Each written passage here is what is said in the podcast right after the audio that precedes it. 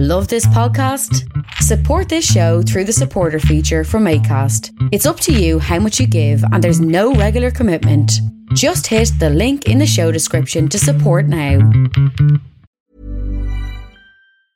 Hey, I'm Ryan Reynolds. Recently, I asked Mint Mobile's legal team if big wireless companies are allowed to raise prices due to inflation. They said yes. And then when I asked if raising prices technically violates those onerous two year contracts, they said, What the f are you talking about, you insane Hollywood ass?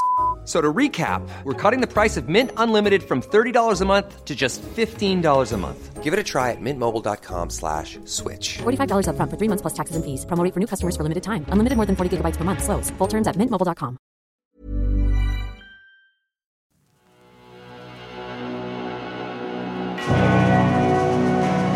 pentagram dedicated to Henry Foreman.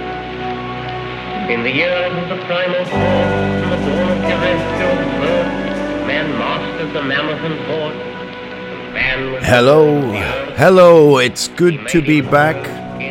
Good to be back. Did you miss me? I think I probably made that joke at the beginning of last year or beginning of the previous year, or perhaps it was in 1978 when I, um, you know, toured, opened up for Gary Glitter, let's say. Boom. Take that. Anyway, what am I talking about? Welcome to Agitators Anonymous. I'm Alan Averill, your hostess with uh, pretty much the leastest. And here we are entering another year. Last week's podcast, um, the day after the uh, death of Phil Lynott back in the day, was a chat with Addy from Solstafir about Thin Lizzy. Um, seems like somehow we mixed up uh, the release dates of Johnny the Fox and Jailbreak, got them back to front. They were actually only um, released six months apart, which shows uh, a lot of bands in the 70s did that. Uriah Heep, Judas Priest, um, UFO. As I remember, they released ACDC, two albums in one year. Uh, and it took us five years to make the new Primordial album. Well, from the last one. This one, this podcast is not about heavy metal. It's not about looking back over the last 12 months or looking um, you know, projecting to the next 12 months a bit about what might happen in the music industry. And this one is going to be about the politics. It's going to be about politics. It's going to be about social stuff, I suppose, a little bit. So if you hate that, time to switch off now. If you're listening because you hate me or you think you do, but you don't really, um, you know, keep listening. You might find you agree with me on some things. Like I said, as always, Skepticism is the rational perspective, and freedom of speech above all else is very important because when it's gone, it's gone. Um, so this one is just about, I suppose, um, it's not going to be particularly positive because you know you've you've heard the you've heard the previous 180 something episodes, and I'm not in a power metal band. What can I do? Um, that's just how I look at the world. And also, aren't we just drawn to the dark things? They're just much more interesting. It's much more interesting mulling over the mulling over the carcass, mulling over the uh, dismembered remains than um, well, whatever else, you know. Uh, that's just what we're drawn to. So it makes for a more interesting podcast. And also, I suppose it's just part of the way of the world right now that we are. Um, it's harder to be positive considering the state of many things and people look around and go okay you're trying to tell me that things somehow are better off well you know what mm, having read and listened to a lot of podcasts about 19th century and Victorian living in the poor, I'd say we probably are. Maybe we're whinging about too many things, including this podcast. But however, it is what it is. So, as ever, the podcast is sponsored by MetalBlade.com, and you can use the promo code AA2024. That being the year that we are in. Follow the links below and use the promo code, and you can get 10% off over at indiemerch.com. Which, like I said, um, and this is going to come up in the metal podcast, which will be released next week, the cost of um, doing business, the cost of post, the cost of shipping, the cost of all these kind of things is just so exponentially crazy that 10% off could mean the difference between you buying um, uh, that olive green bastard version of the Primordial album and a nice treat for yourself, or just getting the uh, Primordial vinyl on its own and no treat. That's what I'm here for, offering up treats. Yes, indeed. Like the tour with Gary Glitter. Anyway, perhaps I shouldn't have gone there. Well, you know, I was young and foolish and needed the money. What can we say? So, um, if you get to the end of the podcast, there will be a an ad for a band called Windthrow. It's kind of cool, dark pagan metal. Um, for the next couple of weeks, they're going to be uh, sponsoring the podcast, and there's going to be a few other uh, bands. Um, songs. I'm probably going to maybe do a special Tuesday podcast for each one where I just throw up a song. Go, if you want to listen, have a listen. Um, if you're in a band out there and you think this might be an interesting way to promote your promote your band or whatever. You've got a tattoo shop. You've got something you know. We have a we have a captive and captured audience um, out there. And uh, yeah seems like there is some some click through rate. Um, it does reach some people so get in touch with me. All right. So like I said, I've got two episodes in the chamber. One is about metal, the underground, and music, I guess, in general, what might we might be looking at um, in the next 12 months, about where things might go. And I suppose one of the themes of that podcast um, can apply to this podcast, to where the world or society, whatever we may call it. Um, but I think things are just going to keep gathering more and more speed. They're going to keep getting faster. I think that um, things are going to get more frenzied and more chaotic. So let's leave the musical one till next week and concentrate on, well, you know, the world, the simulation, the yeah, whatever you want to call it. Um, you know, and look at the things that might come to prominence over the coming year, sort of. I mean, making predictions is a fool's errand because you always end up with egg on your face, the proverbial egg on your face. Um, the primordial zygote, or whatever you want to call it. Um, and that album by Judas Priest, Nostradamus, it's not great, is it? It's not the best idea to be tethered to too much in a chaotic world, but and try and predict things, um, try and predict things with any sort of um, exact exactitude. Is is, is is that a word? Exactitude, um, pres- you know, precision. That's a better word. But chaos seems to be sort of a no-brainer.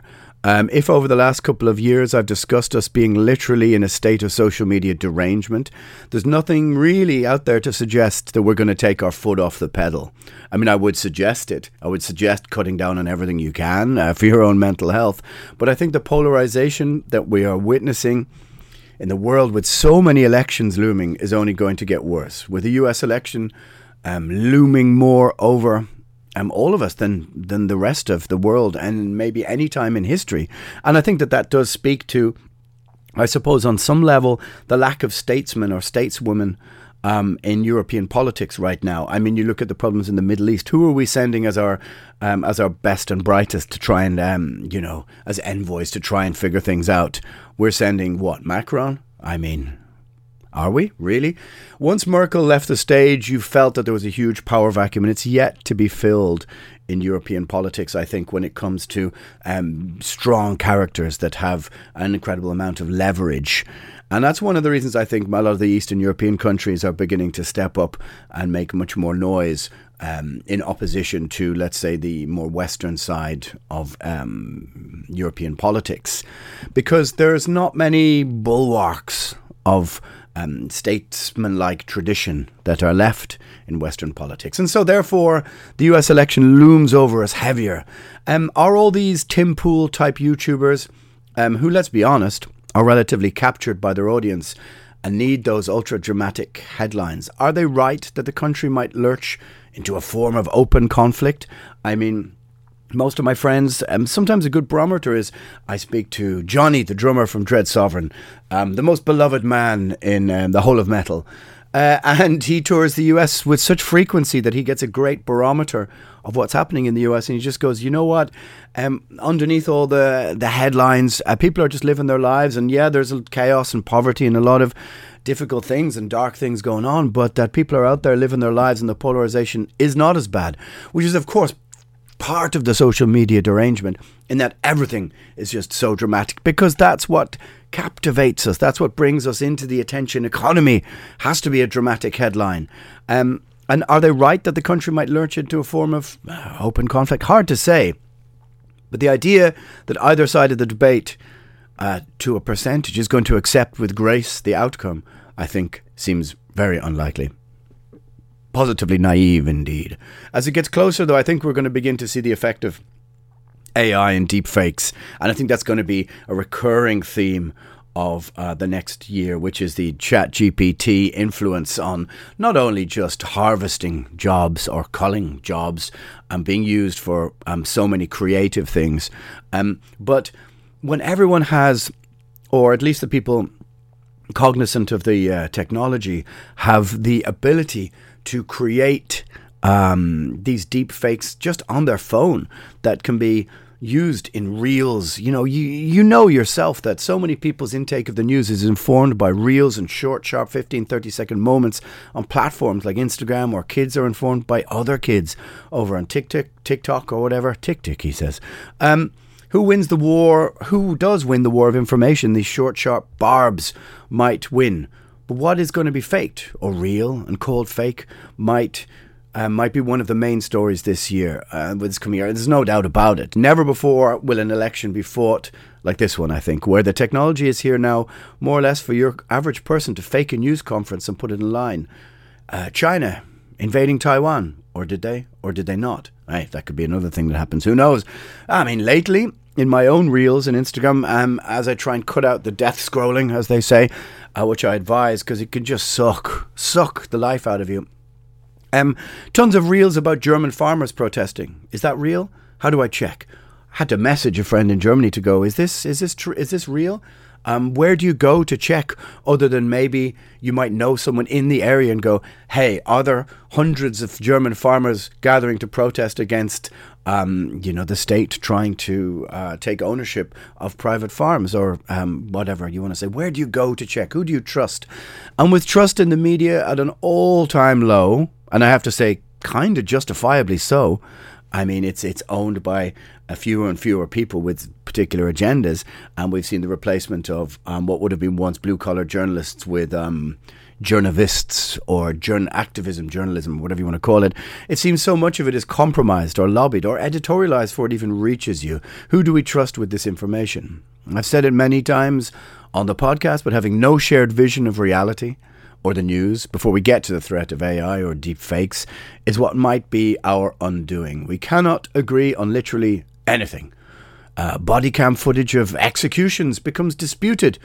Um, if most politics is now simply performative, and I sense it is, oh, Alan, it always was. Yeah, yeah, look, I get it, I get it on some level, people said to me, "Oh, we were never really free," and then I say, "You know what? It's it's again, it's not a black and white argument. It's not a zero or hundred percent argument. Um, are we freer than we were five years ago before, you know, say the pandemic and lockdown? The answer is, I think no. Are we freer than we were? Um, you know, 10 years ago? Probably not. Are we freer than we were um, perhaps in, you know, the 19th century? Then yes, most likely.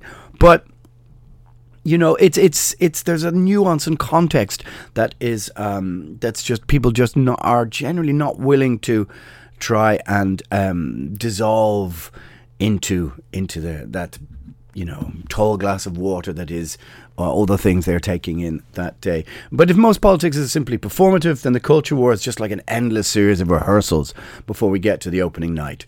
Truth itself um, has become subjective. And the idea that some uh, somehow someone you oppose might be right about something has become uh, more or less anathema to how we live right now. It's hard to see how we bridge that gap.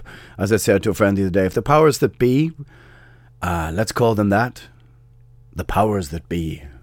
A good name for a power metal band, actually, probably. The powers that be. Um, I'm open for, um, you know, um, singing suggestions for the year, so maybe I can finally um, you know, bring something positive back to the world and get that power metal album I've always been talking about um, on the go. However, let's call them that. This is the the successful they successfully divide and conquer society. Feed uh, this is what, in my opinion, most of this stuff is a smokescreen. Feed in culture war, grist to the mill, and we all just fight over the scraps of that.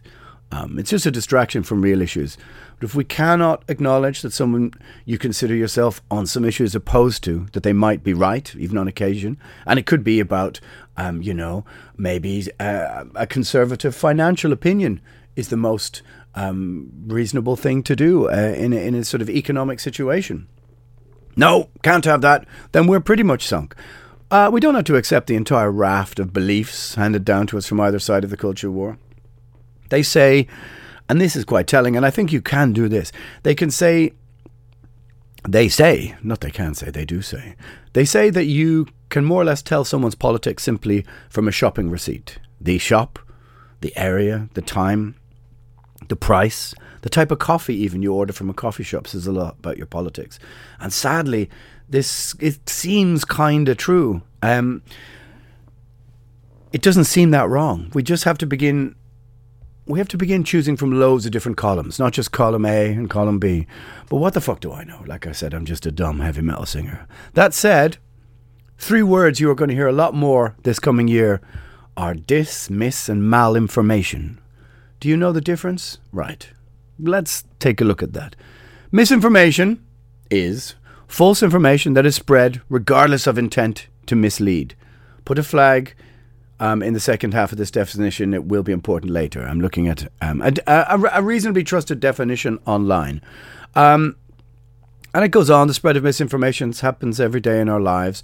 Uh, false information about a country's military strength or plans disseminated by a government or intelligence agency. Okay, this is a little bit different. But disinf- uh, misinformation. This is just basically, I think, simply putting out um, details that are false. Um, and but it seems a little bit more benign, a little bit no more naive. You could you could share a post of something, um, you know, and maybe not every detail in it is true. Um, I mean, some people would say this podcast maybe have has some misinformation in it.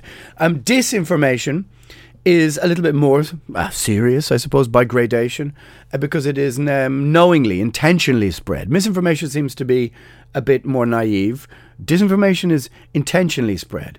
Um, and the first definition of misinformation kind of gives a reason why this might happen. Um, now, there's another one that I think is going to become much more important, and that's malinformation. Malinformation. Have you heard about this one?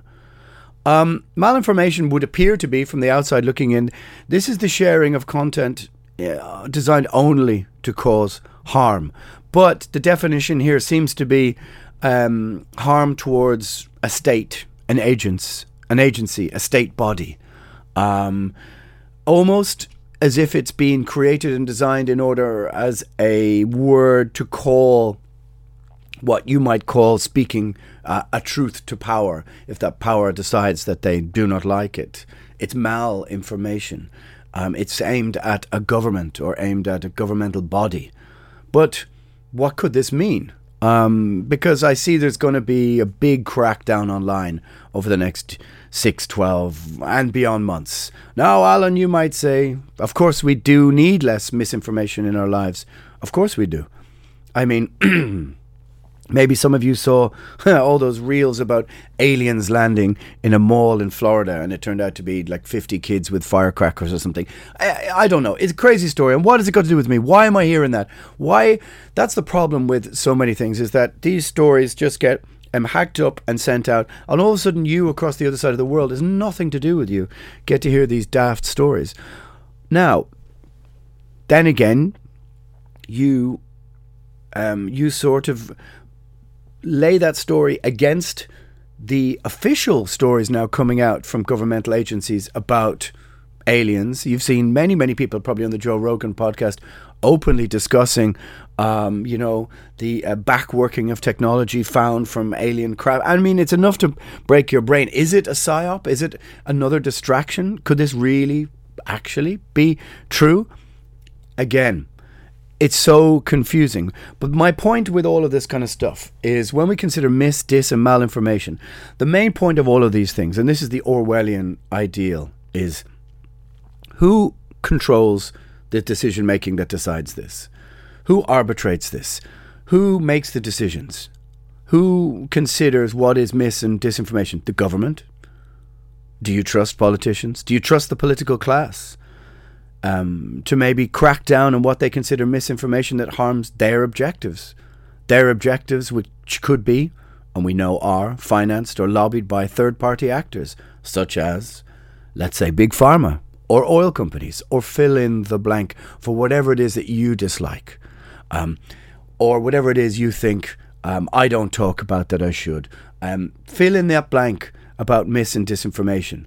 Um, because that's the whole point. The divide and conquer nature of all of this has us at each other's throats about so many things. But consider Um, perhaps you're sitting here listening to this in Sweden, um, and you're going, "Well, come on, surely you're being over the top." But if you're sitting here listening to me um, in, um, you know, an African country or a Far Eastern country or a South American country that has a, um, a form of dictatorship.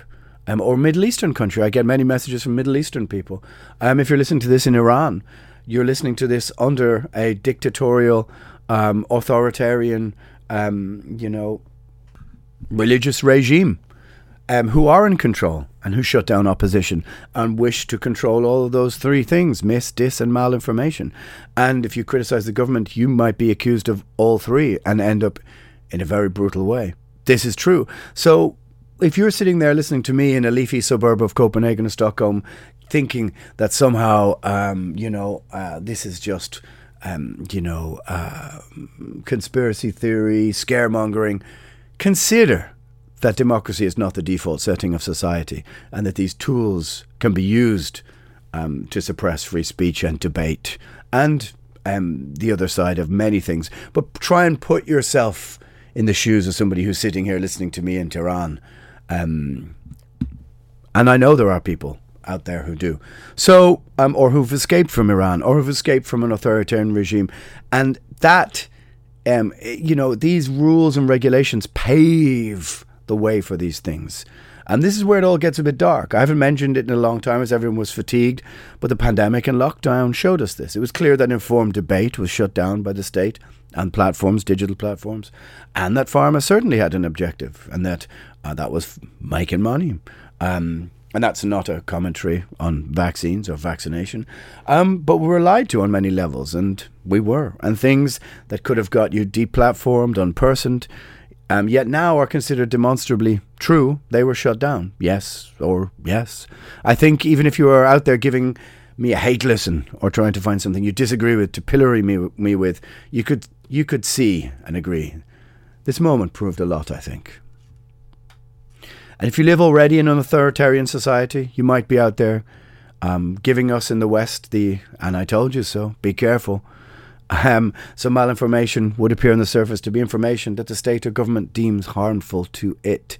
And if you follow my words, you might have listened to the one about the new Irish hate speech bill, which I'm opposed to, which more or less criminalises intent and places the burden of proof um, of innocence on the accused, i.e., you have to prove maybe something you have privately does not have hateful content, and the cops can go through your, well, who knows, everything. Technically, could this be music? Could this be songs I've written? Could this be lyrics you've written? Um, a play you've written, the arts, dissident art that is hateful, I kid you not. These things are defined by it. The state can act, let's say, let's call the state the monarchy to your Marxist blog post, which wants to tear it all down. I'm on your side, by the way, and arrest you for hate speech, all in the name of safety or protecting you from harm. Of course, no doubt the original law needed updating to give them, um, you know, their due, some leeway. But this is a drastic rewriting of the principle of innocent till proven guilty. And you can, I think, expect this to be introduced by stealth throughout the West and in wider world. Watch out for that. The clamping down on speech. With the state and third party platforms claiming it's for your own good and designed to keep you safe. What do you think? The technocratical political elite has your interests at heart and really cares about your freedom of speech. Really?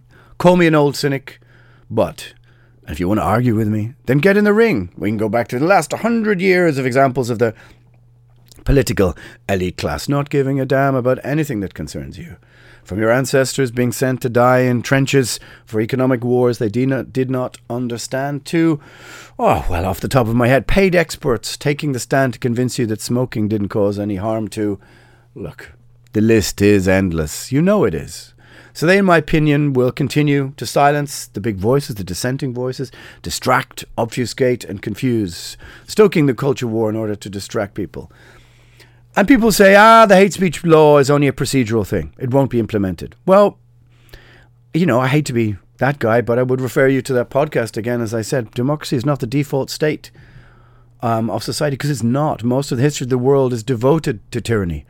So, so perhaps you know, a do gooding minister might think they're doing the right thing, as I observably think many of them do.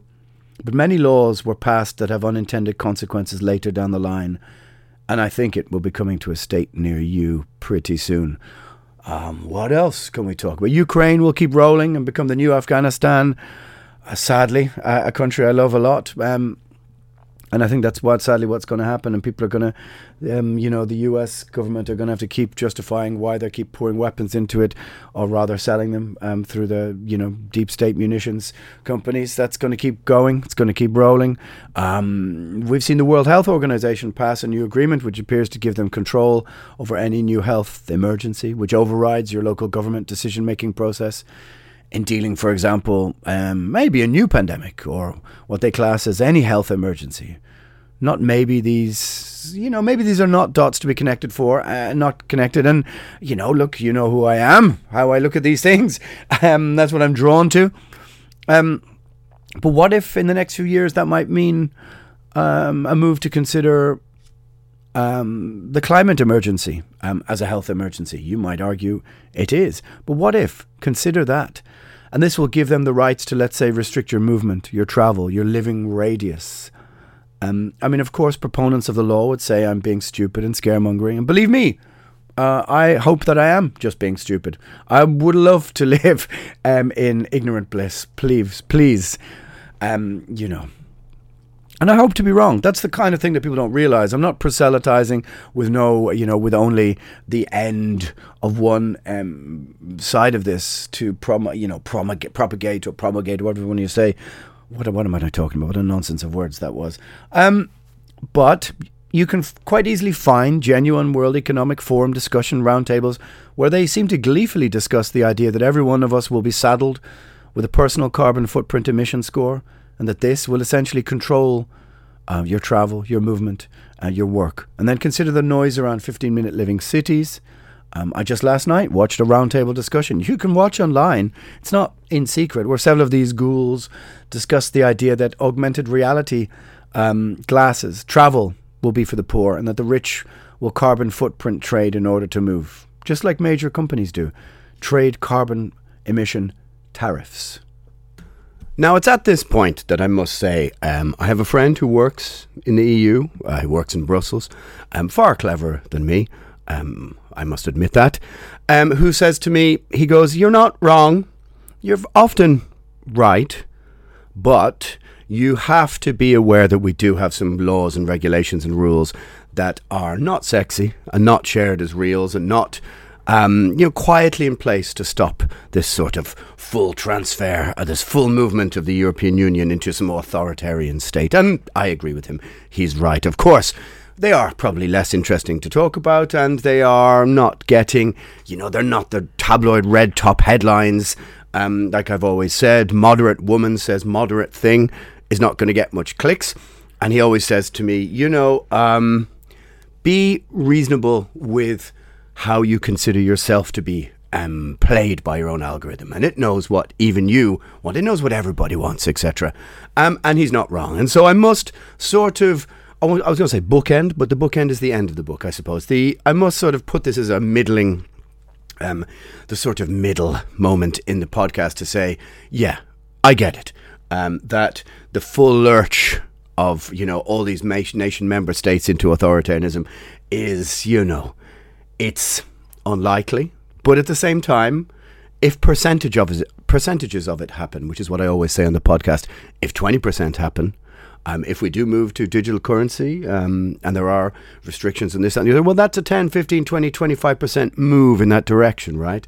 So, and I think having discussed this long with said friend, um, said more intelligent friend, um, he would say, yeah, that's reasonable. So, again, like I say, is that I get it from both sides of the argument. I get it from both extremes and polarities of this tribal, of the tribalism that engulfs society. Because I, I've always said that I'm politically homeless, whether you think I'm on one side or the other, I ain't.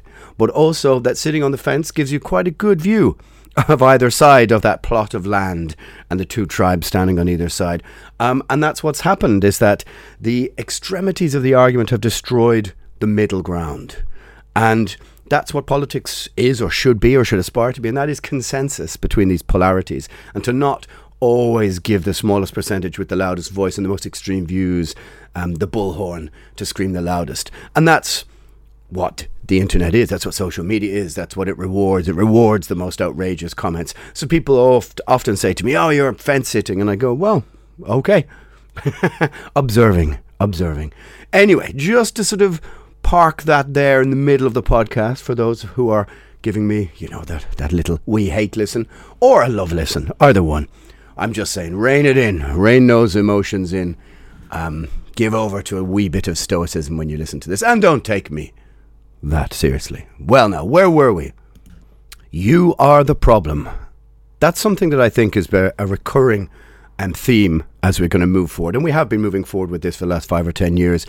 Um, you know, you look at the oil companies who created the carbon footprint emission concept. It's a marketing concept, um, so that you kind of um, don't view their business practices. Think about these things like, um, think about it maybe like this. Once upon a time, um, huge companies, um, people scrutinized how much are they paying their workers in a factory in South America or in the Far East or in South America. People discussed minimum wage, people discussed better rights for workers. And if you think about it, that conversation has completely moved to things like um, nebulous terms like equity. Um, and we seem to be more concerned about our own internal social struggles, um, as opposed to thinking, well, I wonder where that company, where are they making that product and how, what are they paying their workers? This used to be the discussion, a proper socialist discussion 15, 20, 25 years ago. And it leaves you wondering is this part of, let's call it the revolution, as I've said before, by the 1% against the 99%? Um, but I think what's happening is that there is a move among this elite class to say, to say to regular people, you have to prove your transparency to us. I've said that before, that once upon a time, um, you know, um, institutions of governance or huge multinational companies had to say to the people, we're transparent. Look, here's our methodology. Here's our working practices. We are paying people the proper wage, blah, blah, blah. Now they're saying to you, you, the citizen, prove, prove that you're um, not guilty of this, not guilty of hate speech, not guilty of this other thing. You are being asked to be transparent. Um, now, of course, if you're you know, part of the 1%. I mean, I hate using these terms, but as I said, they're sort of nebulous and vague. Um, but I think we know what we mean when we say that. Or the government, and you are considering things like deepfakes and AI. Um, this shit is daunting. It is daunting. The Wild West freedom of the internet um, then looks like something that needs to be clamped down and brought to heel, as it might just get very, very, very chaotic. So, a digital structure with which you can unperson someone, shut down their finances for antisocial behavior, stop them from working, and used, for example, the climate discussion as the emergency needed to implement new laws, just as an example, but or tie in a form of social credit score which demands compliance.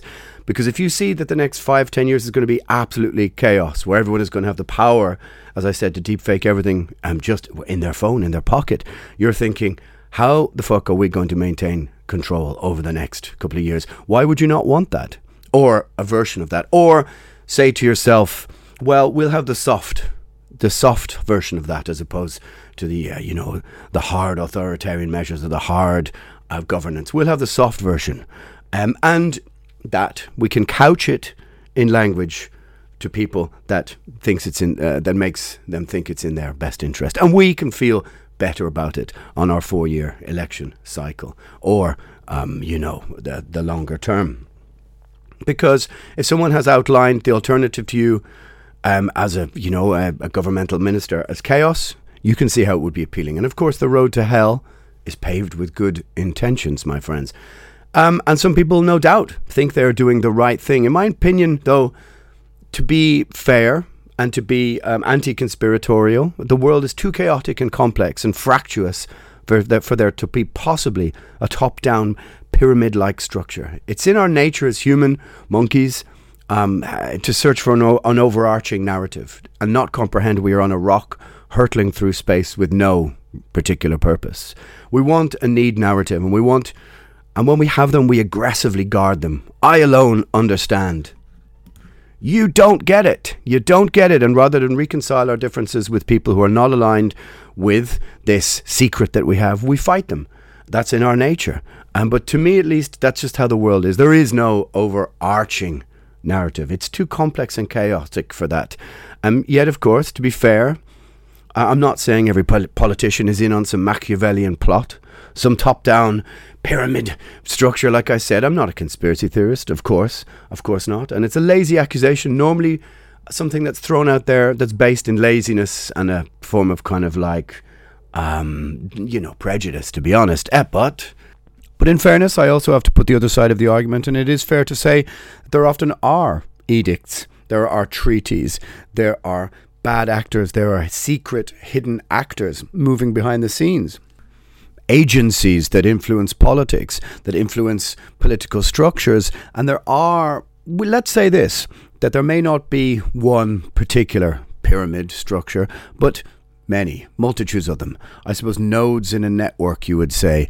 And very often they um, align and they have um, the same you know motives and objectives and very often they don't i mean look the 20th century is characterized by the battle between um, capitalism and communism you would say there was you know fascism communism there was lots of um, opposing points of view um, trying to enforce um, themselves upon the world I do think it's naive on some level to say there's just one pyramidal, pyramidal. I keep using that word, but structure, um, which there cannot be. But at the same time, Again, to put the other side, to say it is completely benign is, of course, also untrue. And that there are, of course, um, ideas cooked up in some back room somewhere by some secret um, agency, some CIA or some FBI or whatever you want to say, some CIA agency, let's say, and then they go, well, if we do this, it will influence this, and maybe this can influence, um, this can influence society. And you know, I mean, look, uh, I'm sure uh, we saw many of those things during lockdown. So, to give everything its due, of course, the truth is again lurking somewhere in the middle ground.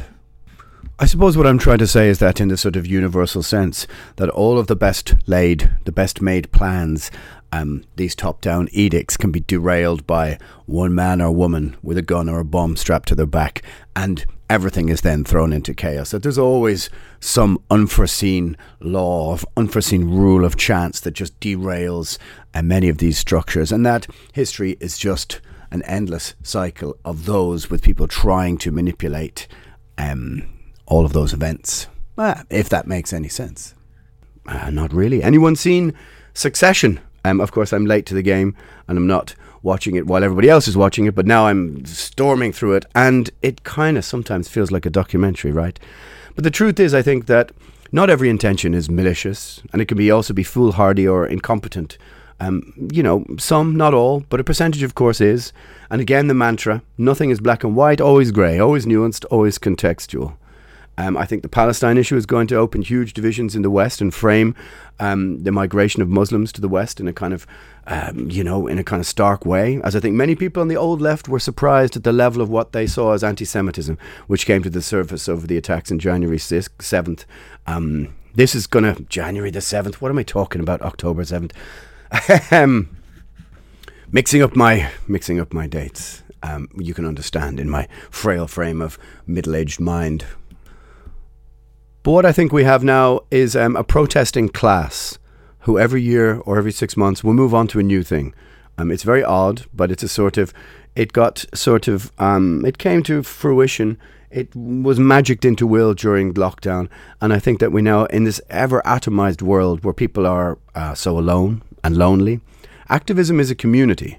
And on some level, uh, I understand it. You have a goal, an aim, a community of people supporting you, a feeling of belonging, and the complicated paradox of seemingly being on the same side of the fence as um, jihadists who might wish you death can be broached and crossed by, um, you know, by by the new. I hate to call them the woke kind of left, but it's it's. I think that in an, as I say, in an atomized society where people are searching for meaning, they can, um, you know, l- overlook certain things that they might seem as contradictions, inherent contradictions. And it's that um, cognitive dissonance that we've fully embraced. Um, and it doesn't really matter because you're part of a movement. You have belonging. You have um, you have purpose. And in a world where you're told constantly you have none, I can understand how interesting that is, and more appealing that is. And look, you might be out there thinking, I'm a fucking idiot, or conspiracy guy, or right, or left. Well, I'm not. And you might think, well, good if the side I disagree with cannot protest due to these restrictions, but make no mistake, it will eventually come for your side of the argument eventually. You might sneer at working class people out protesting vaccine mandates. But what if the state decides enough is enough?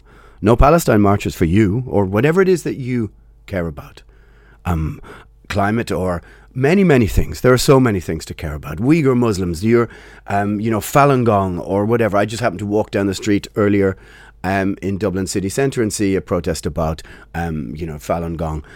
Um, that's probably a trigger word on YouTube that will get this, um, you know, um, well, look, I haven't got the views to be shadow banned, as they say, but um, there are so many things to choose your community from. And what if the state decides, well, not for you? I return to my original point. We need to ditch the tribal nonsense, take from column A and B and C and D, whatever makes sense.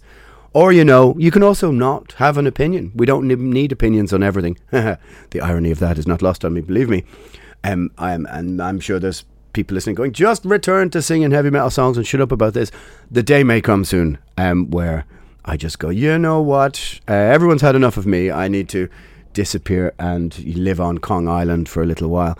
Um, what I think, I think was we will see the banking system uh, try and introduce central bank digital currencies, which is one of the most obviously authoritarian measures there is. Your money and what you do with it is your freedom. Um, but if cash disappears and replaced with a digital currency, the question has to be asked um, Are you telling me that the state and the banking system won't resist the urge to program this currency with parameters? Really need to ask yourself that. Mr. Averill, you've taken too many flights this year. Mr. Smith, you are eating too much meat. Um, Mr. Lynch, you have drunk too much for your own good. Um, Isaiah Berlin had this concept of negative and positive liberty, um, and I'm probably going to butcher it now. But take, for example, alcohol. It is your freedom um, and right to do as you wish to drink yourself to death, if so be it. That is an example of negative liberty. Um, it is your liberty to do something that destroys you. And that's something I think that is lost in the kind of the, the, conversation in modern society. Positive liberty, I think we know what those things are. We don't necessarily, you know, democracy or voting or whatever. Um, negative liberty is, it's up to you if you want to, um, you know, do all of these um, negative things. And I think that that's something uh, that needs to be looked into again. If you transgress from the system for, let's say, hate speech, maybe then your digital currency freedoms are trimmed Maybe, maybe you're thinking that is over the top, but I don't think it's an illogical concept. I mean, Rishi Sunak, the Prime Minister of England, has been pushing hard for this. And you think he has your interests at heart? He's worth 700 million euro. Let that sink in. Um, damn, Averill, you sound like a Marxist. Well, you know, if the hat fits, or rather, I have many hats. Um, today I should be wearing a different one. Actually, I quite like, when you think about it, our boy Lenin I always like those kind of Lenin little military hats. I mean, anybody who knows me knows me. I always wear a hat. Um, I'm a man of um, many hats. I should have been a milliner, all things told, a Victorian milliner. Um, uh, my name would have been Dreary Decor, perhaps. Anyway, um, I, you may say, "Oh, you sound like a socialist." Well, yeah, in this context, absolutely. But I certainly think we are witnessing a relative stripping of certain individual freedoms and liberties over the last five years, and I think it is unprecedented. And you know, the next emergency. Do we have any? What? What's your bet? What do you bet on? A cyber attack? We, they're sort of prepping or warning us about this, or an even um, an even greater, uh, you know, a pandemic with an even greater virulence. Um, but a cyber attack that maybe crashes the banking system and then a hard reset is the central bank digital currency. Maybe. I mean, I can't see how the world won't be plunged into chaos with that. But, you know, um, a couple of years ago during the pandemic, the Irish health system was hacked into by Russian hackers and they just brought down the entire system. And as I understand it, it's still relatively down, even though the code was sent to fix it. I think the Russian hackers somehow took um, pity on us and our um, Windows 98 version of, um, you know, uh, our internal digital structure within the health service. So it's an example how simple it could be. Um, how simple how simple it could be if everything is hacked into to be shut down. Which makes, um, when you think about it, it makes the idea that we should all be, you know, uh, putting everything in our lives into um, you know a small little digital wallet or digital ID kind of insane that this could be literally if somebody hacked into a country, a small country like Ireland, went, you know what, you all can't use Revolut, you know, this um, digital banking system to buy anything, and they crash Revolut, or they crash many things, you know. Um, even, I mean, the, the internet itself, the idea that if you have no connectivity, you have no life, it just seems, I mean, just logically, it would strike you as that's kind of a bit maybe crazy, isn't it? Well, anyway, what are the bets on the next emergency?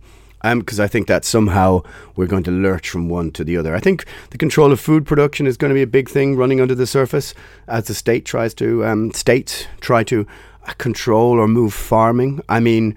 I'm not, obviously, I'm not an expert on that kind of thing, and it might be scaremongering. Some of you might think that, but looking at some of the protests that are happening in Holland and Germany, and also there's been protests in Ireland about um, the um, closing of small farms. I mean, collectivized farming. when did that ever go wrong before? Hmm. Let me think, Mr. Mao. Anyway, is it any wonder we have less and less faith in institutions to return back to the beginning? How does this get fixed? I mean, look, the podcast is called Agitators Anonymous. If you wanted the sunny, uplifting version of the podcast, then you're going to have to uh, trust in your string theory and find the other universe where there's a different me. Um, Toya, you know, Sunny Delight or whatever, talking about all of the beautiful things he sees happening in the next 12 months. But that's not really my style. Um, it's very hard to say, but it would appear to me that simply switching some of it off, getting off Twitter, getting off Instagram, stopping death scrolling, get out in the fresh air and run around. Hey, Elon, switch it off is the answer. But living off the grid these days is almost impossible. And as old methods of work disappear, um, how people make a living will change. It's increasingly online, of course it is, and you come back to what I just said, where someone can just turn it off they could t- quite easily turn me off. Oh, god damn, you think that maybe um, a beautiful, a beautiful concept. Um, but like I said, no, I'm of course aware that those of you that are hate listening or would simply prefer if I said nothing or don't like the idea that I'm somehow promoting what you would see as bad faith ideas. But is that really true? Or is it just tribalism speaking? What I'm saying is to be skeptical of the motives of the rich and powerful, um, my dear Lenin. Um, they aren't on your side, and history is on our side if you want to take the other side of the argument. Freedom of speech is essential, and it should be non negotiable. And once you lose it, you don't get it back. Democracy is not the default setting of society. And now I leave you in the competent hands of the band that has sponsored uh, this week's podcast, and that is Windthrow. Take a listen as we move forward. All right, my friends, live long and prosper.